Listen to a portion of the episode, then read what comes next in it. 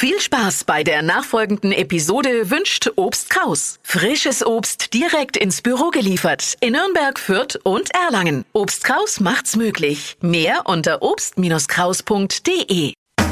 Fränkisch für Anfänger und Fortgeschrittene. Heute Odo. Ich habe mal einen Kader gehabt, na, nicht so einen, einen echten, also eine männliche Katz halt. Und der hat gemacht, was er gewollt hat, eine Katz halt.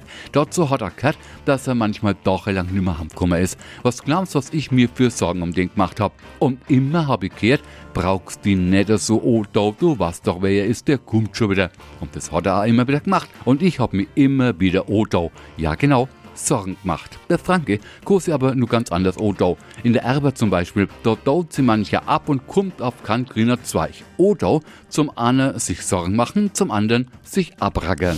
Fränkisch für Anfänger und Fortgeschrittene. Morgen früh eine neue Folge. Und alle Folgen als Podcast auf podu.de.